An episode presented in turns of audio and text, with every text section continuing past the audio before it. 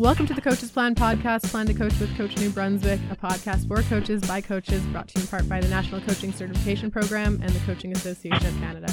I'm Ashley Milani, your host, manager of coaching education with Coach New Brunswick. We're joined in the studio today by.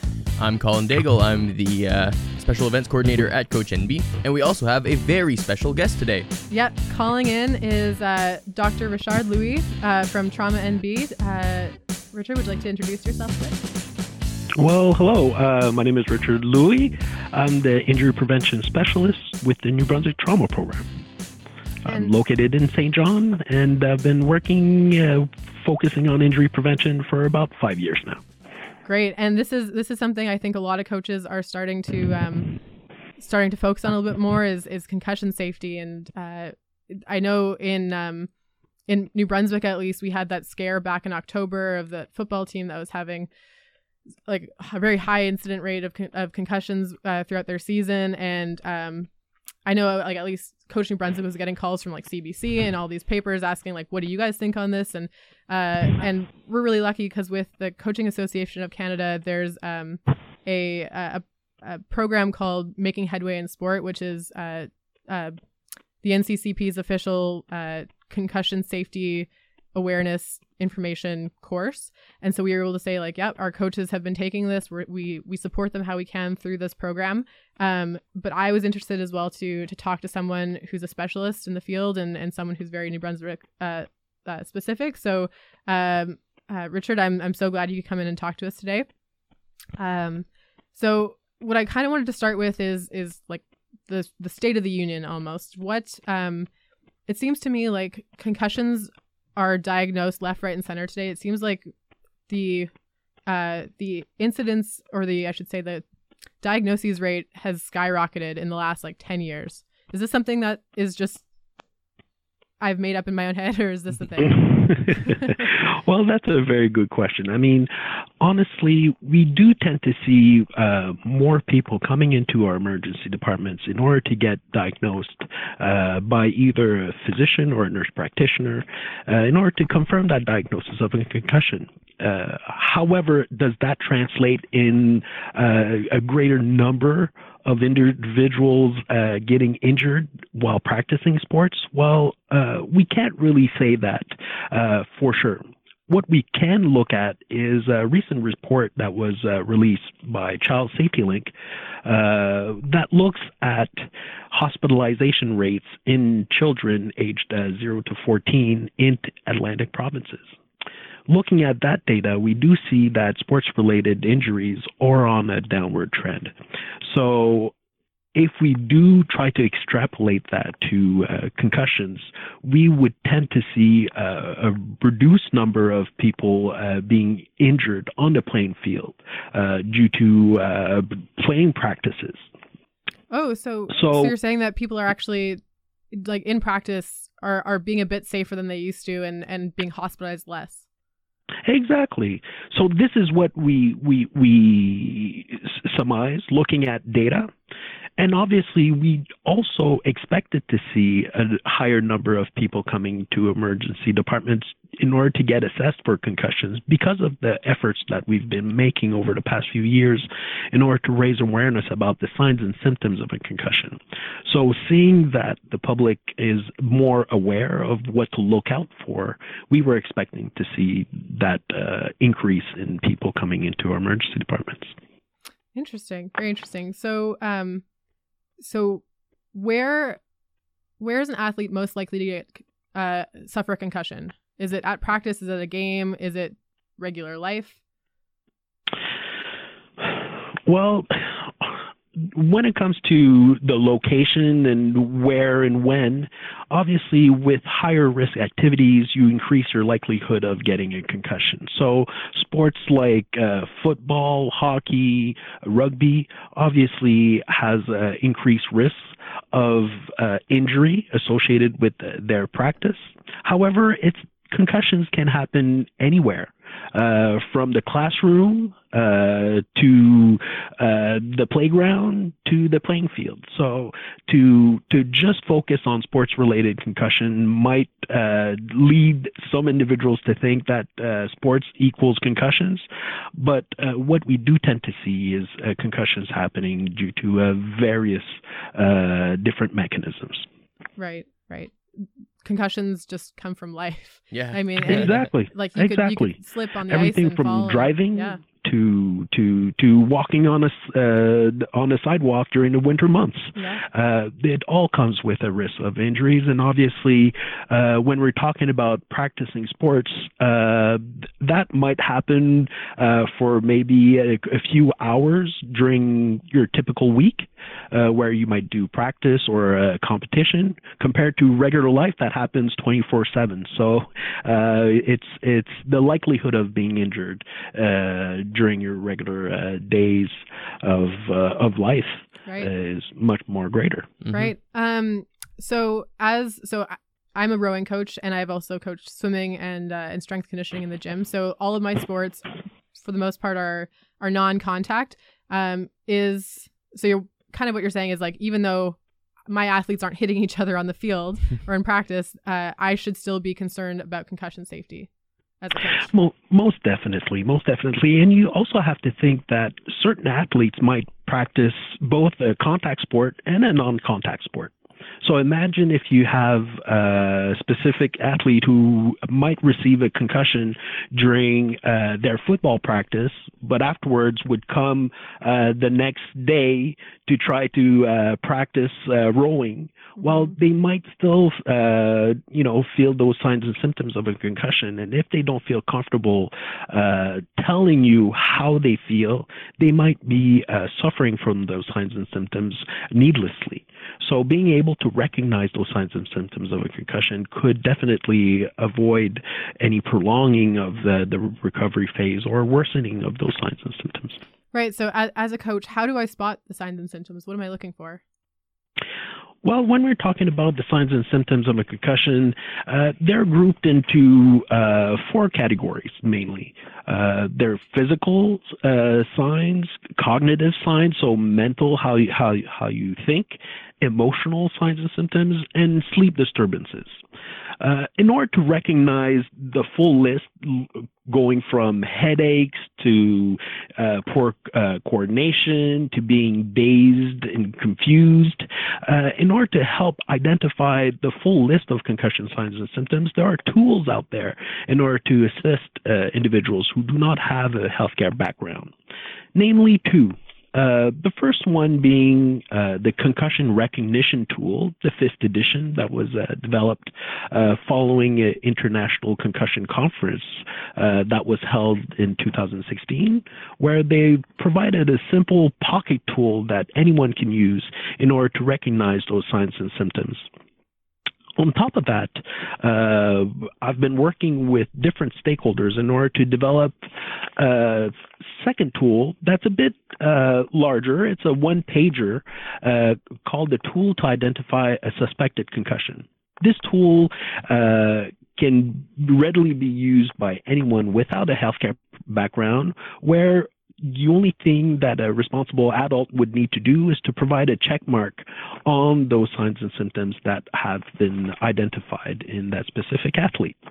Uh, afterwards, obviously, we recommend that a copy of that tool be provided to the parent once they come and pick up uh, the injured player in order to help communicate what happened on the field with the emergency department physician. So, so that they have a better understanding about what happened. Okay, actually, that, that yeah. sounds um, it's kind of like kind of like an incident report in some ways. Exactly, right, exactly. Right, right, right. So, how would that tie into um to the return to play protocol or the return to learn?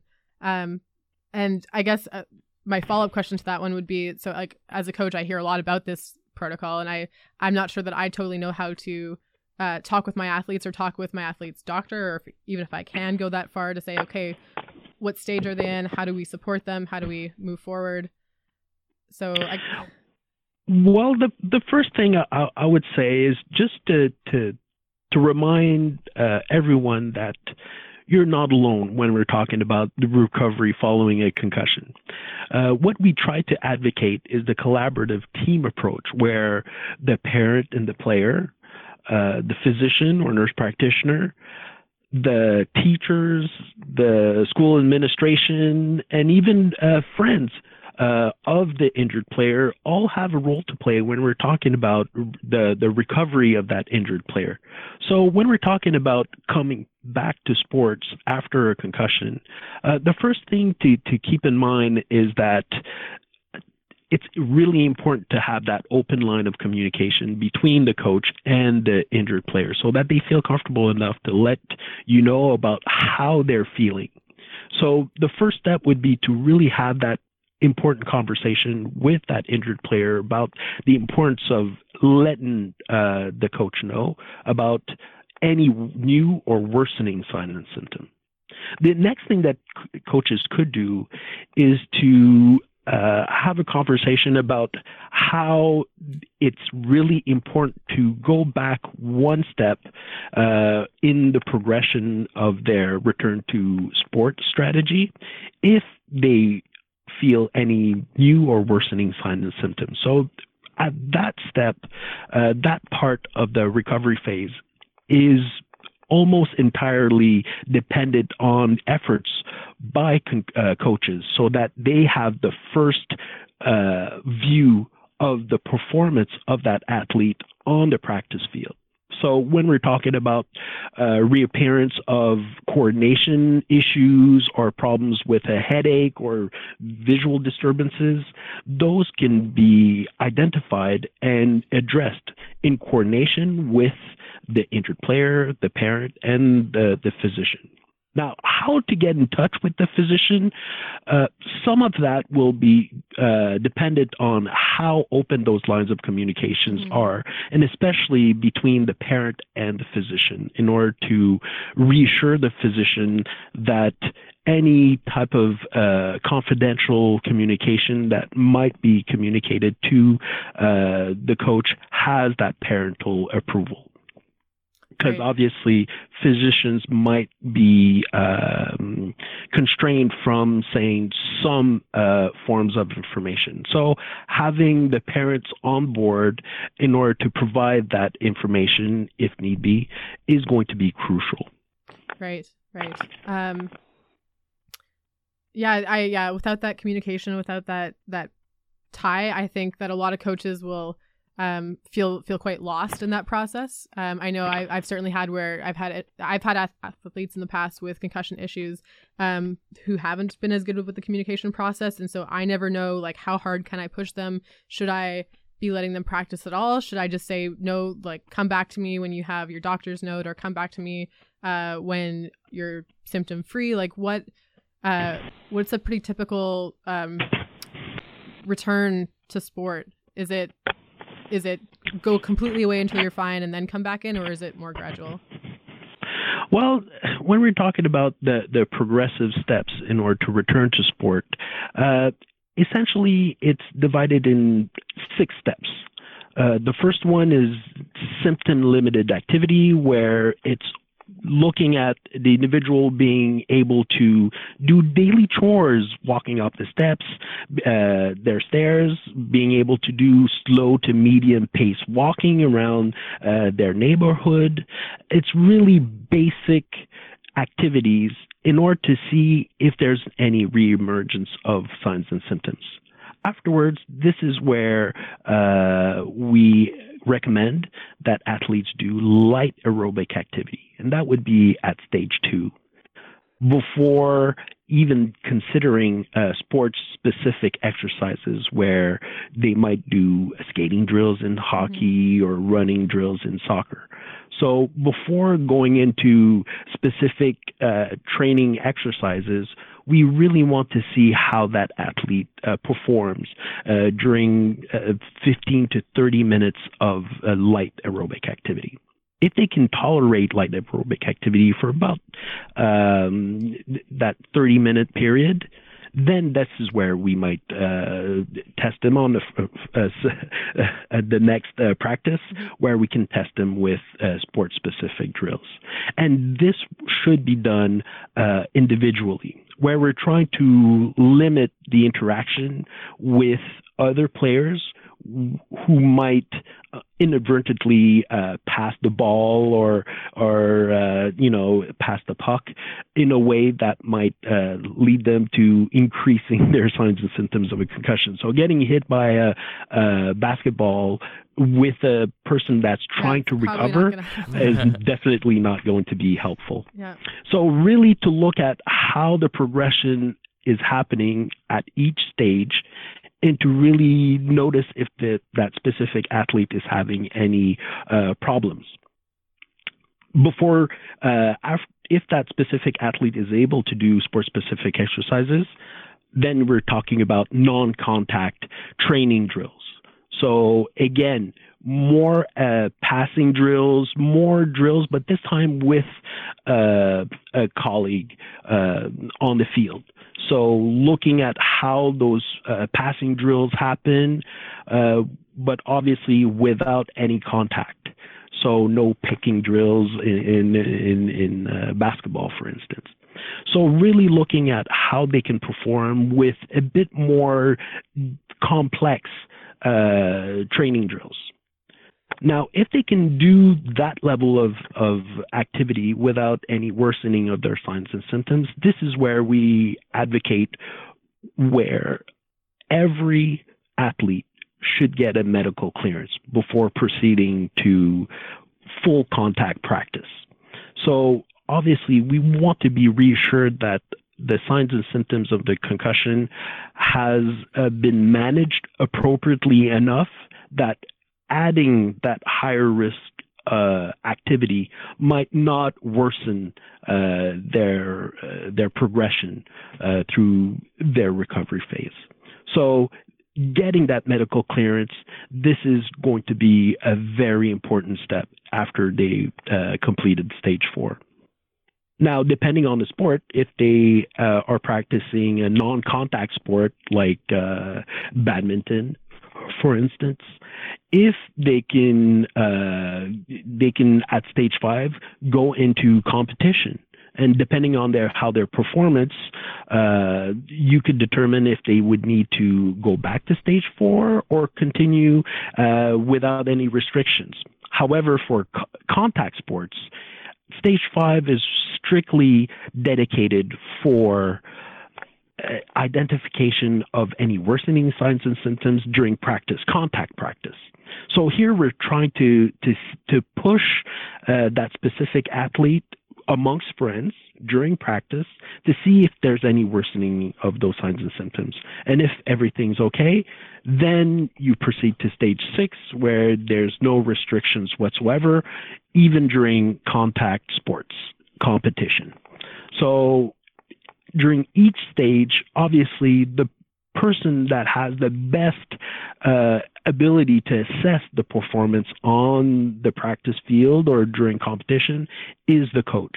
So this is where having a good understanding of what each stage encompasses and what to look out for is going to be very important. And for that, uh, those type of resources are going to be readily available on our website, but also as that same type of information is also in, available on national uh, websites like uh, Parachute.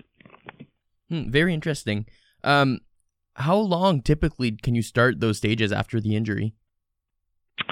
Well, research is is uh, pushing us to uh, get a better understanding about the importance of returning to light aerobic activity as soon as possible as as possible but also as soon as the athlete can tolerate that level of activity Typically, is Obviously, that days or if, weeks? Uh, that athlete uh, needs to go back to school.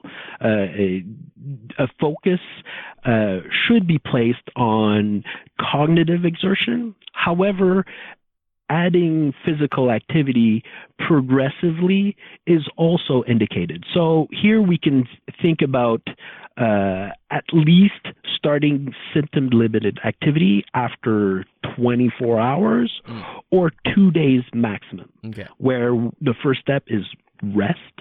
Uh, obviously, that's the best initial treatment for concussion. Yeah, absolutely. After that 24 to 48 hours, this is where we might start with symptom limited activity, and each stage should last at least 24 hours. Okay. So before starting light aerobic activity, uh, if we do that uh, quick calculation, we're looking at about 48 hours before starting light aerobic activity. All right, perfect.